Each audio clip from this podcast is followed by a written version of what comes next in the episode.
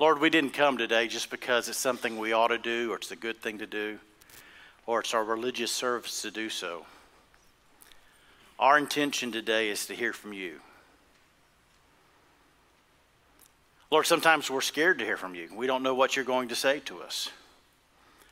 But I know you're a good father, and we're never scared to hear from you today. So I'm asking you today, Lord, would you speak clearly to each and every heart, to each and every life? Uh, Lord, where we are fearful, would you replace it with faith today? Because you're the giver of confidence and life and health and peace. And I ask you, Lord, that you bless even this presentation I'm about to give God, that it's all yours. This is your house, these are your people. And so do with it as you, as you see. And you always see what's best. And I thank you for that in Jesus' name. And everybody said, Amen. Amen. You can be seated. Also, if you're new, as Pastor Shelley said, uh, you want to know a little bit about myself, Pastor Shelley, this church, where we come from, who we are, where we're going, all those things are addressed in Welcome Home. We take three weeks, we have snacks, we hang out, we get to know you by name because this is what we endeavor to do, is that we believe as pastors of this church, we don't want you to be a stranger. Uh, people, we see people all the time in a grocery store or at the mall, and they say, Pastor Alan, and you know, there, there's nothing worse that I don't get to know who you are. I want to know who you are. You say, Can you remember all those names? I will try. Somebody say amen. Because that's important to us. Relationships are important to us. So we want you to come and build a relationship with us. I read this story today about a man. He walks into this restaurant uh, with an ostrich following behind him. Uh, he sits at the counter and he says, I'll have a hamburger, fries, and a Coke. And then he turns to the ostrich and he says, What's yours? And the ostrich says, I'll have the same. A short time later, the waitress returns with the order and she said, That'll be 1640, please. And the man reaches into his pocket and pulls out the exact change for the payment. The next day, the man and the ostrich show up again. The man says, I'll have a hamburger, fries, and a Coke. The ostrich says, I'll have the same. Once again, the man reaches into his pocket and pays with the exact change. This routine becomes normal until late one evening, the two enter again, and the waitress catches them at the counter and says, The usual. He says, No, this is Friday night. I'll have a steak, baked potato, and salad, says the man. Same for me, says the ostrich. A short time later, the waitress comes with the order and says, That will be 3673. Once again, again, the man pulls exact change out of his pocket and places it on the table. Now the waitress is completely baffled. She can't get it. She said, Excuse me, sir, I, have got to know. How do you know? How do you come up every time that uh, the bill is due and you have the exact amount of money in your pocket every time I ask you? Well, says the man, several years ago, I was cleaning the attic. I found this old lamp, and when I rubbed it, a genie appeared and offered me two wishes. My first wish was that if I ever had to pay for anything, I would just put my hand in my pocket, and there the right amount of money would always be. The woman said, That's brilliant. Most people would wish for a million dollars or something, but you'll always be as rich as you want for as long as you live. He said, That's right, whatever. If it's a gallon of milk or a Rolls Royce, I reach in my pocket and the exact amount of money is always there. Well, she is satisfied with the answer and she's about to walk away, and she turns around and says, But I've got to know, there's one more thing. What's with the ostrich? The man replies, Well, my second wish was for a chick with long legs.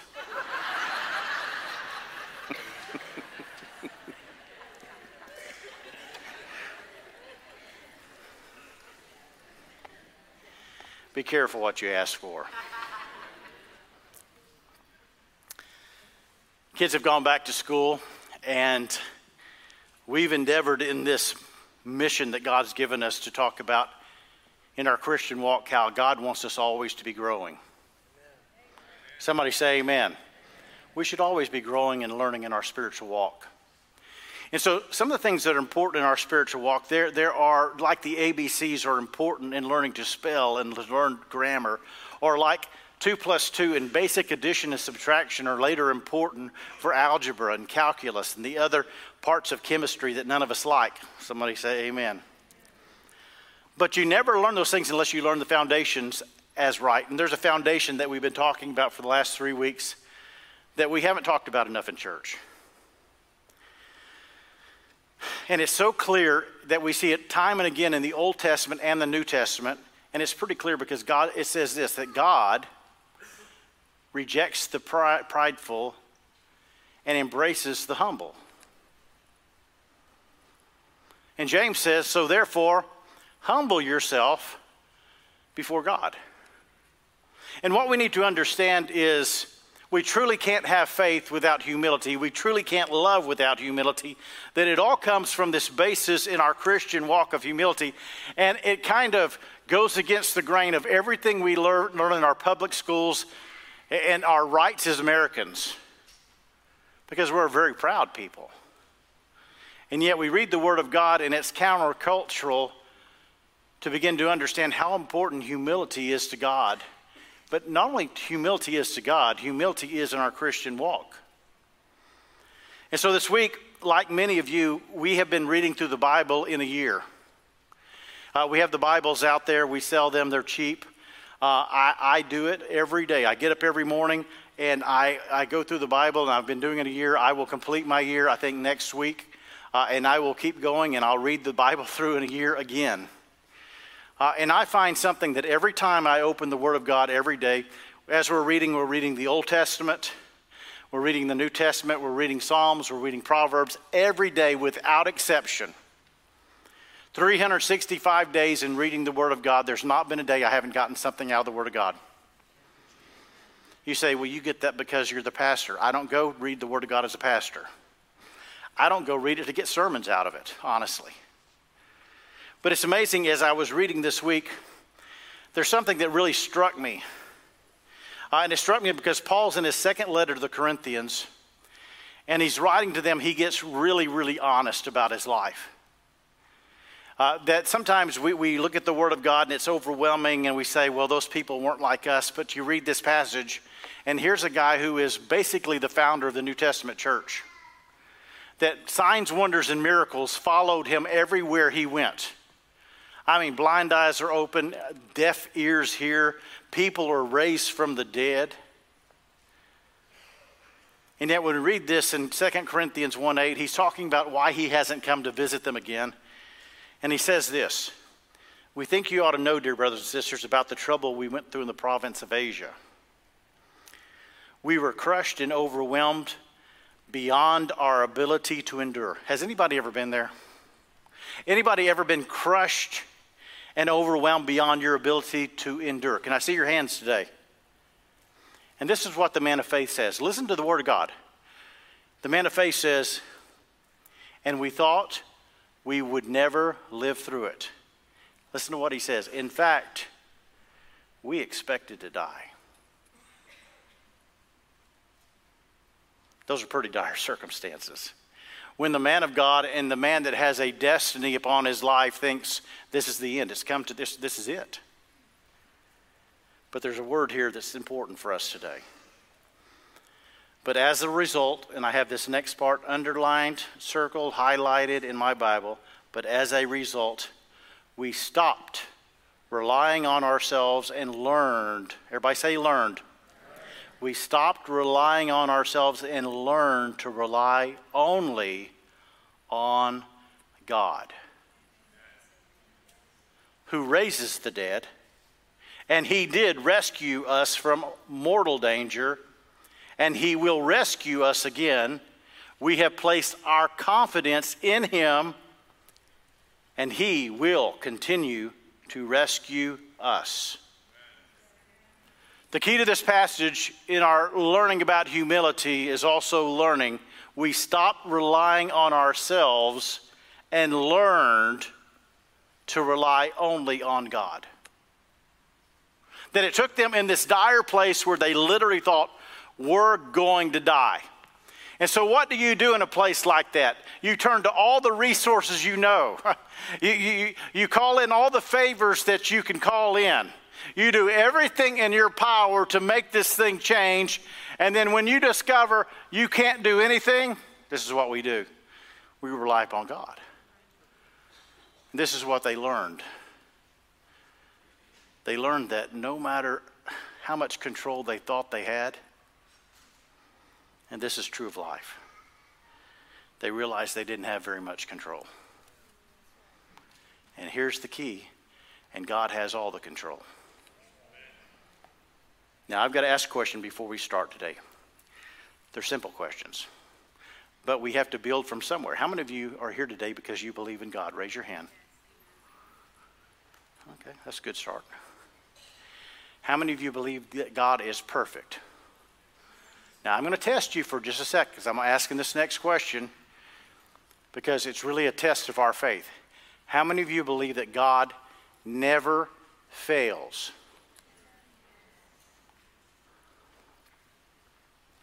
I'm a baseball fan. Uh, and in baseball, if you hit the ball 30% of the time, they call you great. 30% of the time, they call you great. If you're exceptional and you hit the ball or get a hit 40% of the time, you're automatically a Hall of Famer. Because nobody hits the ball 40% of the time. And now you've all said, here is a God who is perfect and he bats a thousand. All the time. He never fails and he bats a thousand. But there's only one problem. You ready? Our experience. there's a big problem with our experience. Because all of a sudden we say, well, God is this way, but the Apostle Paul said, and we thought we were going to die. And we quit relying upon ourselves. There's a, there's a part that comes in this that's so important in our humility. Humility is so important in our walk with God. I read this week, and I know the guy did so innocently. I'm on social media with a lot of guys that do what I do. They're pastors or they want to be pastors, they work on staff, and this one guy works on staff. Uh, and he wrote, uh, I've heard that if you have 10,000 hours of experience in something, you become an expert. Uh, and he was talking about church work. And I thought to myself, I don't know how many hours I have beyond 10,000 hours, but I can tell you this today. You ready for this? I'm not an expert. Do you know why? I have learned, I have learned to rely upon God. Now, that didn't just happen you learn to rely upon God. You say, How do you learn to rely, rely upon God? You begin to listen to Him and His voice. Because you understand, I'm going to teach you something about prayer today. A lot of people believe prayer is about talking. But prayer, effective prayer, is about listening. Somebody say amen. Because as we listen, we can even learn how to talk to God. God can tell us what to ask for. But sometimes we're so busy asking for what we think we ought to get, we don't hear what we really ought to ask for. So I had something happen to me recently. Um, I'm, I'm gonna, here's an admission. This year, financially, the church has been kind of in a strain, and I'll tell you why. It's not because our giving has decreased, it's because our giving kind of stayed on the same plane and level. Uh, but inflation, I know everybody understands this from your household, uh, everything's gotten 30 to 40% more expensive. So our budget hasn't been balancing, and it bothered me. Uh, bothered me to a point where I was stressed out. Anybody understand what stressed out over finances was? I would come in the office and I wasn't even any fun to Pastor Glenn. He, in fact, he told me, Pastor, you can stay home all you want. him and Shelly conferred on that, and they said, let's just let him stay home. It's easier if he stays home.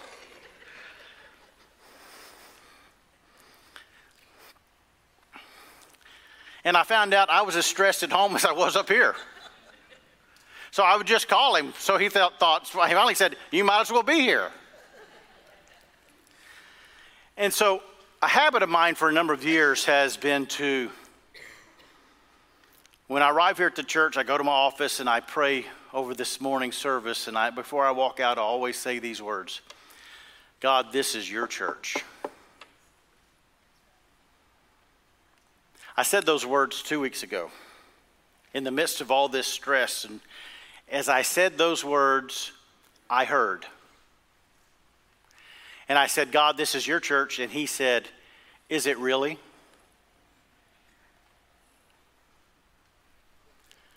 And I'm very stubborn and strong headed, so I'm going to say it again.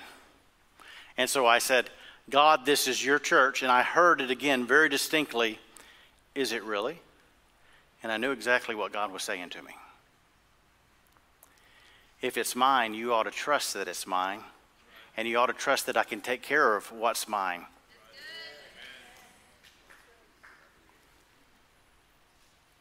And so I said it one more time with great conviction this time because I knew what God was saying to me.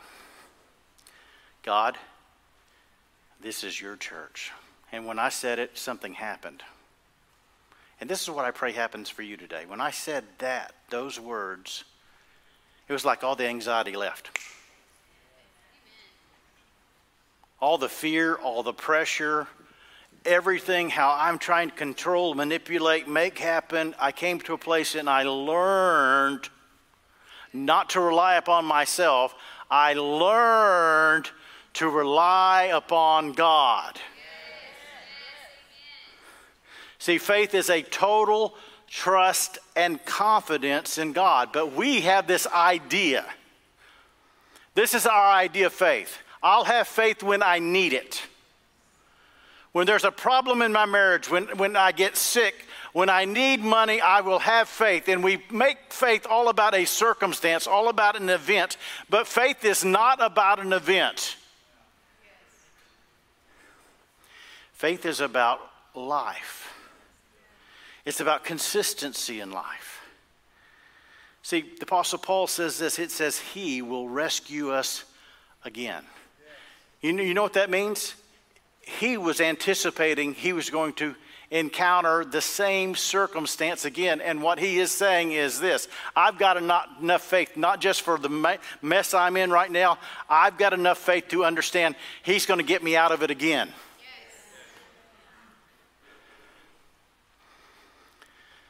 See, it's confidence in God and not confident in our own ability. And confidence is only found in this biblical principle that is so foundational that Jesus taught about is we have to, we have to die to our desire to control. This last week reminded me of this little girl. Some of you may have one of those little prima donnas. This little girl, it was her first week of kindergarten. And she was kind of like, I hate to say this out loud, you may know them. No, I'm speaking, it, it's just fiction, fictional, so don't try to guess who this is. Let's just say the little girl acted a lot like her mommy.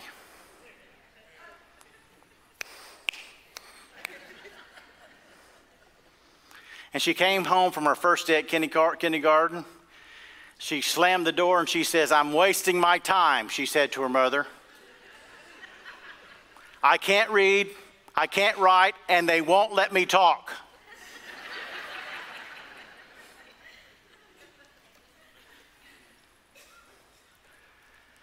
the Bible says hope deferred makes the heart sick. And so, what happens in our life of faith is that oftentimes we make our faith about the circumstance. And then when God doesn't fulfill the circumstance as we thought He was going to fulfill the circumstance, we lose hope. And when we lose hope, we all of a sudden lose faith. And before long, we don't understand how we got to the place we are because we believe in God. We're just not certain God wants to do something for us.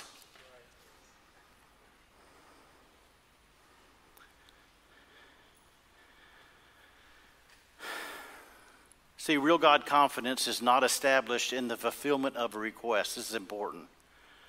But knowing who we are to God. I'm going to share a passage with you in Romans chapter 8. But as I do, I've got to tell you, I've got three kids. They're great kids. I, my oldest is 30. Abigail, who was leading worship here, she'll turn 26 in a couple of months. And then we have a little baby who's not a baby anymore, Jonathan, and he'll turn 18 in a couple of months. Now, I've kind of learned Abigail's not here, so she can't, she can't argue with me in this service. We had a little argument in first service because she was sitting right there. Because my problem, and it's not her problem, is she's grown older and she still lives in the house.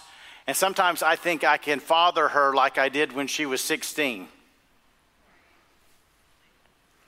But she's not 16, she's soon to be 26. One of the things that bothers me, and I know some of you, you're the same way, is she has a love affair with the snooze on her phone.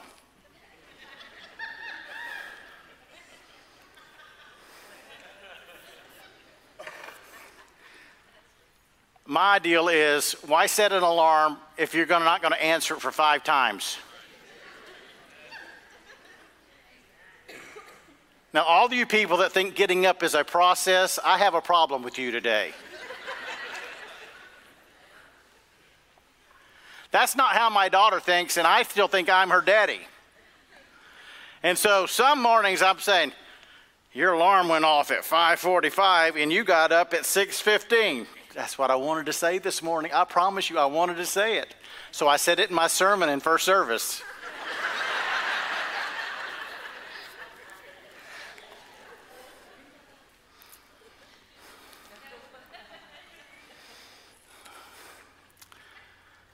But we have a 17 year old, he's a senior in high school, and our relationship's a great relationship.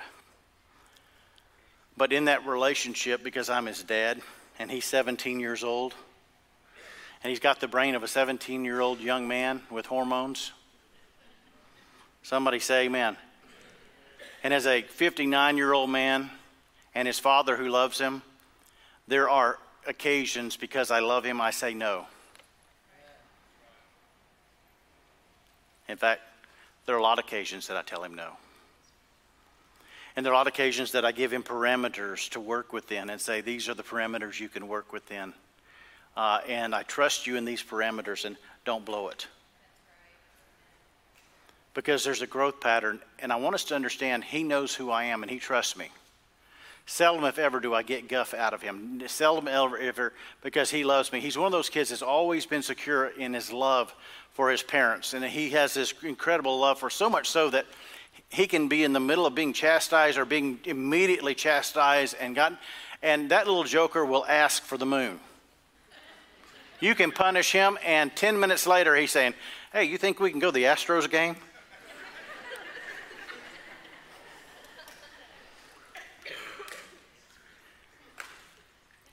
You say, Why are you talking about that? Because I'm going to tell you what he believes. He knows his mom and dad love him. He knows that even in his mess up, listen to me, this is, this is important theology even as in his mess up, it doesn't change our love for him. Everybody hear what I just said? He doesn't walk in condemnation and think, well, my parents are so mad at me, they don't want to bless me. No. He has great faith and confidence. And Romans 8 speaks about that confidence. And I, I want us to listen to it this morning. Maybe like you're hearing it for the first time. I'm going to read it and you can read along with me. Can anything ever separate us from Christ's love? Wait a minute, let's ask a question again. Can anything ever separate us from Christ's love?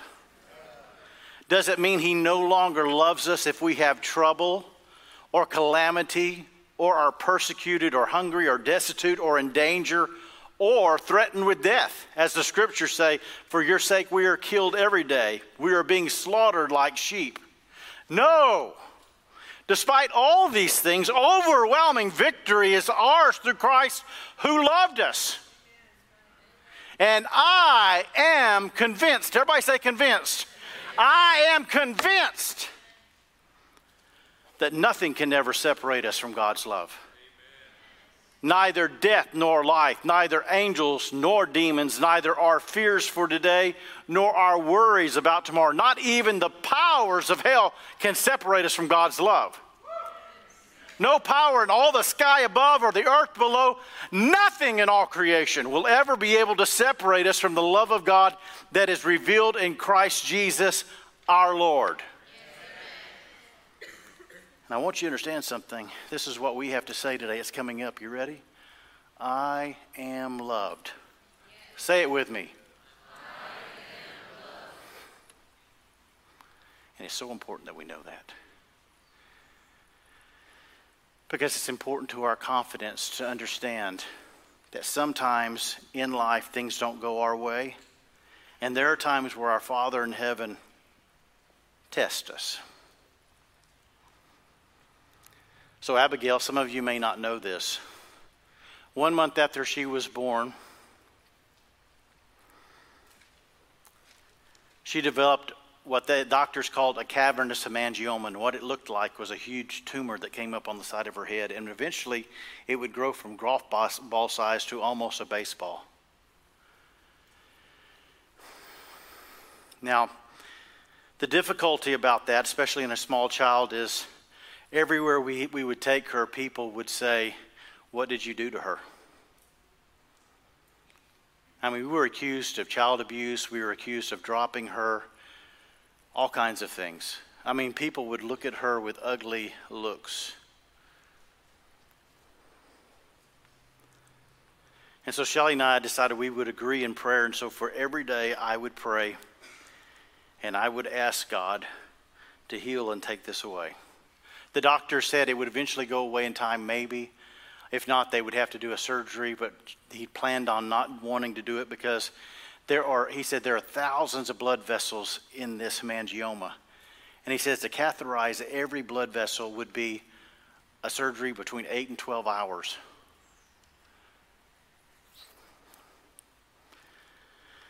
So we believed. And so I prayed in the first year that she was alive and it got bigger, and every time we prayed, it seemed like it got bigger.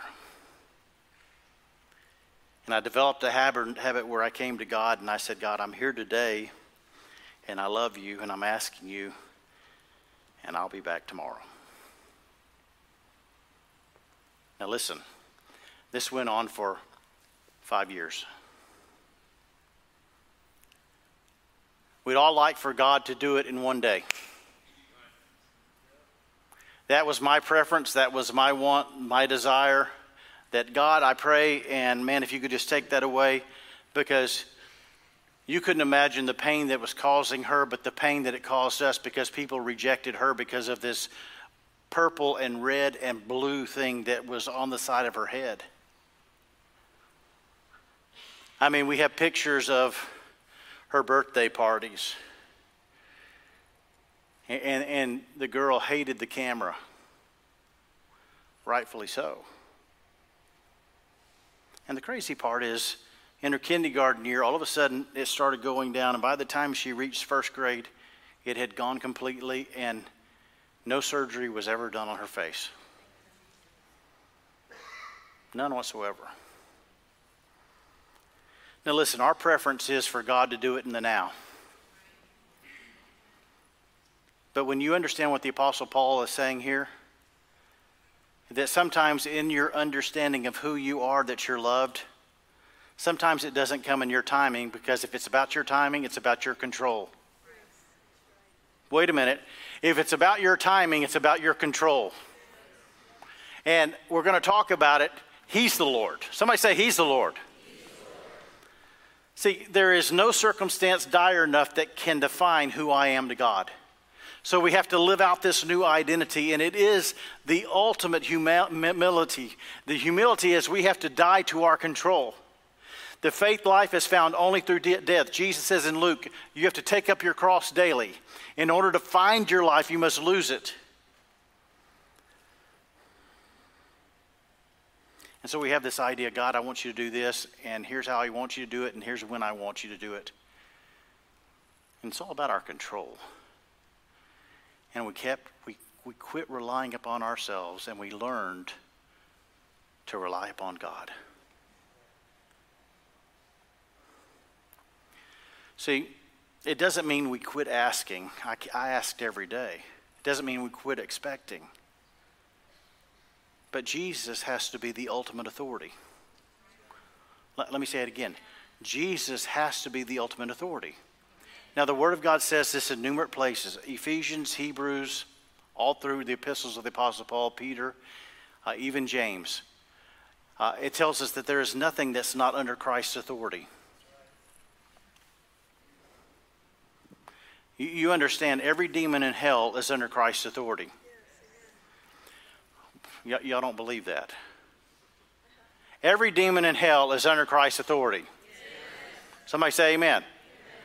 Now, I'm going to surprise you. You ready for this? Even every politician in Washington are under Christ's authority. Y'all are laughing back there. He said, Pastor, I, I, I wish that were true. I, I want to prove that to you today. See, Jesus being Lord has to be more than just a token title. I, I want to declare Jesus is Lord over my family. Amen. Listen to me. Listen to me. But for that to happen and for Him to be Lord, I have to relinquish control. That you can't manipulate your kids to be saved. Somebody say amen. I have to let go. And I have to say, Jesus, you're the Lord over my family. Jesus, you're the Lord over my marriage. I can't change my spouse. If you haven't learned that, thank you, Pastor Shelley. that was a fine amen right there. Jesus is the Lord over my future. Now, I, I was sharing on Friday, I do a Bible study for a number of years at a golf club, and I'm sharing with these guys on Friday, and I'm sharing the passage of the rich young ruler out of Luke. And it's baffled me because it's kind of gotten my attention about humility, but also about authority. That Jesus said, I've not seen such great faith in all of Israel. Speaking of this guy, a Roman soldier who is in occupation there, that everybody hated Roman soldiers because they weren't there just to change their life and tax you, they were there to change your complete culture and what you thought and believed. And they used all kinds of torture, like they did with Jesus, to accomplish, through intimidation, the change of their culture. Now, something you may not be aware of Roman occupation happened in Judea for between seven and eight hundred years. It wasn't just during the time of Christ. But you have this Roman, and Jesus is about to arrive at his house, and he sends out his servant, and he tells Jesus, I'm not worthy to even have you come set foot in my house because you're such a great authority that all you have to do, because I understand authority, because I'm here as a Roman soldier, all I have to do is tell my guys, go when they go.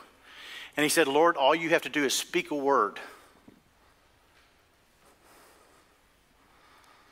And it's something that we don't understand, and sometimes we don't understand because of our American upbringing, culture, Western thought. We have these inalienable rights that we hold on to, and they really conflict with the Word of God. It's a culture thing. Because he believed Jesus had the authority by a word to change everything. And Jesus said, You've got great faith. But you understand, it wasn't just great faith because he understood authority. Whether he stumbled into this understanding or not, he understood the authority of heaven. Did you know that angels are organized by legions and there are captains over angels? Stay with me.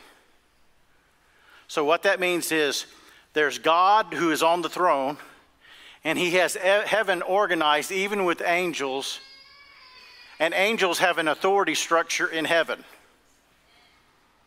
Let's go a step further.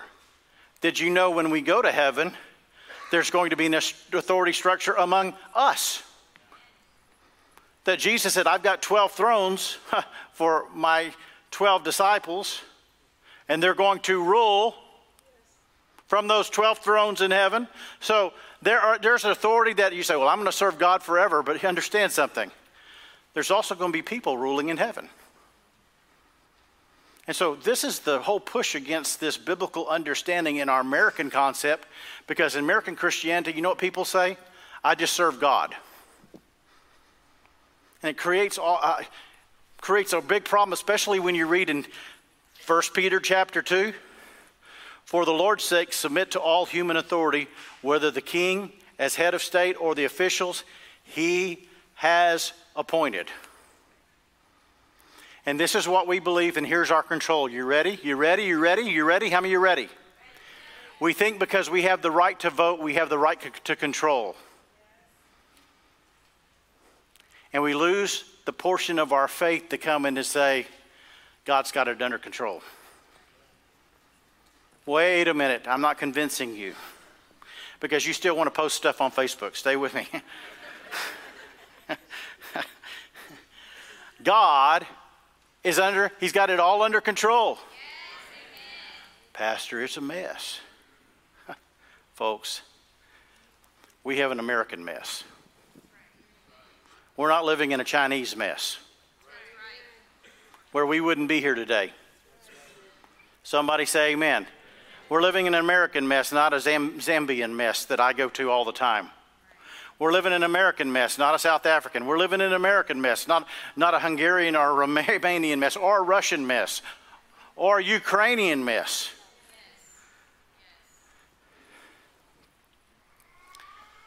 And we think that we have these rights all of a sudden, and we carry our issues and we carry our pride and our ego and we carry what we think people owe us. And you understand something salvation is a gift that nobody here worked to accomplish. And the Word of God says, Lest no man should boast.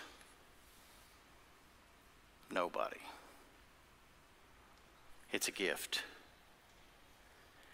And we come and we take this gift and we say, Jesus, be the Lord of my life. And yet there are parts of our life that we don't want him to be Lord of because we still want to be in control. Not only do we want to be in control, listen to me, we want to complain. Happened to me last week. And, and really, it was great conviction for me. I'm in the middle of about to preach a sermon, and God says, I got to talk to you about something. And I love it when God has to talk to me about something before I get up here, especially as it relates to sermon. He said, I, I got to talk to you about how you address the current president. And I said, um, I don't understand. He said, Well, you don't even call him by his title. Meaning that he's a peer. And I've called you to honor him. And I said, all the good excuses that we give everybody. And he says, Do you believe that I'm Lord? Everything's under my feet. And so what happens is because we want to have control, listen to Pastor, we can't issue forth faith.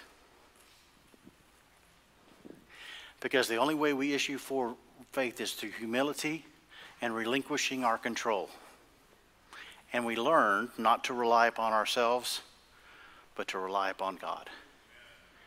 See, faith is more than a belief system. Faith is a life of complete confidence in God over every area of our life. So let's talk about establishing faith humility. We're wrapping up.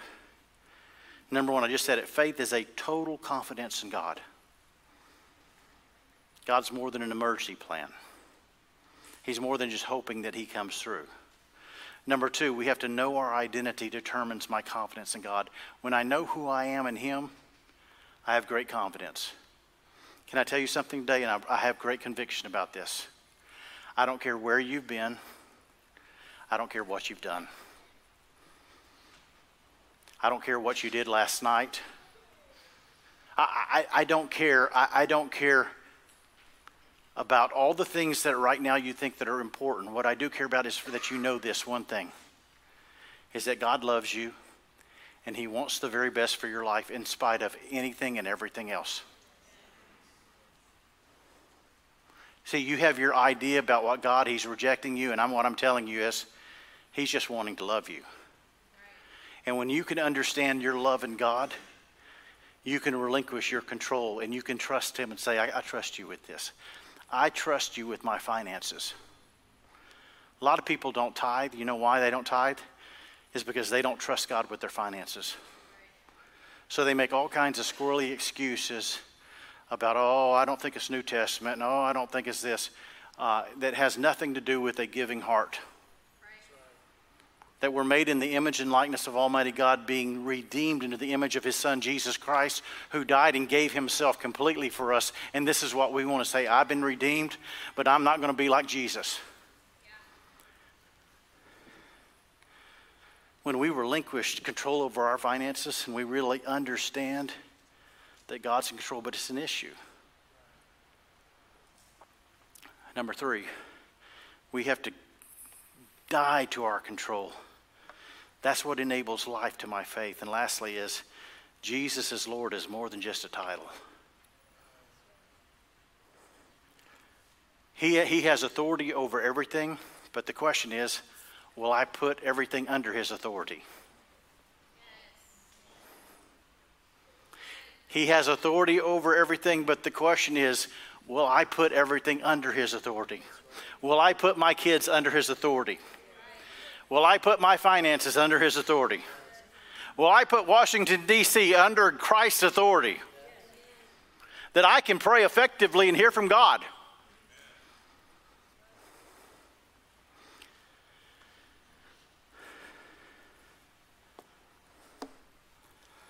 Because God has a big plan. Somebody say amen. You say, well, Pastor, are you saying we shouldn't vote? That's not what I'm saying at all. That's not what I'm saying at all. But I want you to understand something. That this is our idea of honor and respect. When the person that we voted for doesn't get into office, we think that we don't have to honor and respect. And that shows that we don't believe that God's in control. It's not biblical and it's not true. Because we have to understand, I believe that when it says he has all things under his authority, how many believe he has everything under his authority? So now I'm going to do a transfer. You ready today? I'm putting my marriage under his authority. I'm putting my kids under his authority. Wait, wait a minute. I'm putting my past under the authority of Jesus Christ. I can't control it anymore. I've got to let go. I've got to trust God completely, understanding, like Paul said, it's going to happen again, but guess what? He's going to rescue again. How many of you believe He's going to rescue again? So every head bowed, every eye closed, nobody looking around for just a moment. This is not important as a response to me today because it's not about me today. But I'd like for you to have an honest moment with God today. Right here in this place with nobody looking around, I'd like for you to have an honest moment with God. That honest moment starts with this question Lord, I've not put this under your authority, and I'm living anxious and fearful, and I act ways I shouldn't act and behave ways I shouldn't behave. And I need to let go today.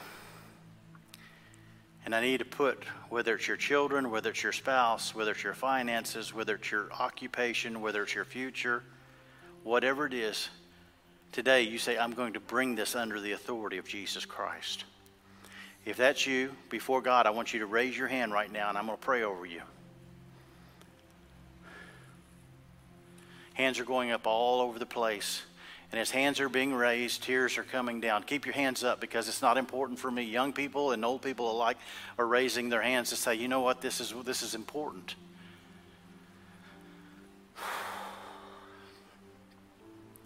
Lord, do you see every hand? And what we're saying today is this. There was a time when you, we asked you because we wanted to go to heaven, forgive me of my sins. And we meant every bit of that. But like the Apostle Paul, we have learned and we are learning not to rely upon our own energy, aptitude, that we only rely upon you. And so, Lord, we put everything, everything, we put everything under your authority. We put our children under your authority. We put our spouse under your authority. We put our future under your authority. We put all of our schooling and we put everything under your authority. And what happens, Lord, when we do that with every head raised? Here's what happens. You're going to feel it in just a moment. With every hand upward lifted, that's you. You said, This is me. All of a sudden, Lord, you bring peace. Whew, whew, whew. Lord, bring peace right now. As we release this, bring peace over every person right now. Bring peace. Lord, peace that passes understanding, that they say, wow, God, you really do have this. Now, Lord, here's the cool part that in this peace you begin speaking to us and giving us direction. Don't touch, don't go. Lord, we hear you. We hear you. So we ask in this peace, Lord, you speak to us. Because as we release, all of a sudden you begin speaking to us. And we say, Lord, it belongs to you wholeheartedly. Belongs to you. This church belongs to you. These people belong to you. They are your possession. In fact, they are your greatest possession on planet Earth. And you love them, and there's nothing you wouldn't do for them. And so, Lord, it's simply by faith we just have confidence in who we are, and we just move these things over and say, I trust you more than I trust myself.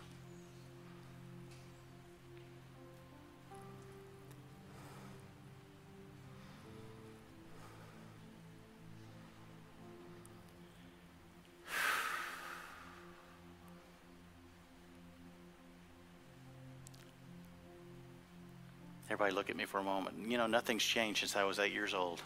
Isn't that amazing? Every time I sense the presence of God and peace comes, I feel that on the inside, and it's like every time it happens, I go,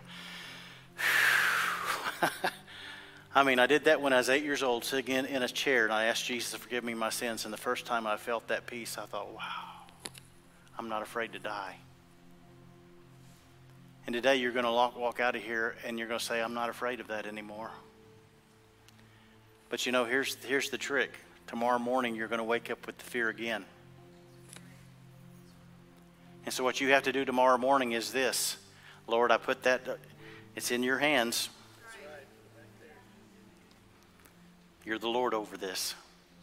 And He'll speak to you again. And you know what? Before long, you'll say, It's in His hands.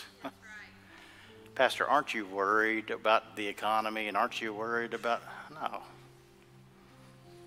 It's in God's hands.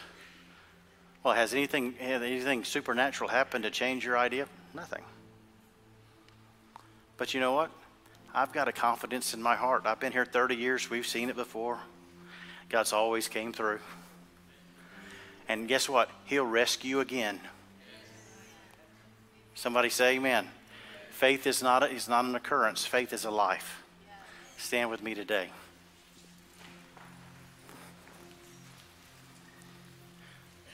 So thankful for, that you guys have come and been with us on in this 11 o'clock service. I'm going to ask something of you. If you can come to 9 o'clock, it'll relieve some of the strain on parking and seats, and uh, some of you guys won't get moved up to the front row. you know, they always say, ooh, ushers are bringing people to the front row. You know, it's like, wow, you know. And I realize there aren't any seats left. 9 o'clock's a great service. We do the same thing at 9 o'clock. The Spirit shows up. It's always about God's presence being here. Amen. But I'm going to ask you to do something because I believe we're in a season of harvest. What that means is this I'm going to ask you to ask people to come to church to experience God's presence. You say, Well, I've asked before. Not in this season. Something's changed. If you will ask, this is what I guarantee you somebody's going to say yes. You're going to say, I can't believe they decided to come to church with me. And you understand that's what it's all about that they can experience the peace and joy and love that you've experienced today, they can experience them for themselves, and God can change their life. So, how many of you will ask somebody to come to church this week? God bless you. We love you. God loves you. He wants the best for your life always. Go with God. You're dismissed.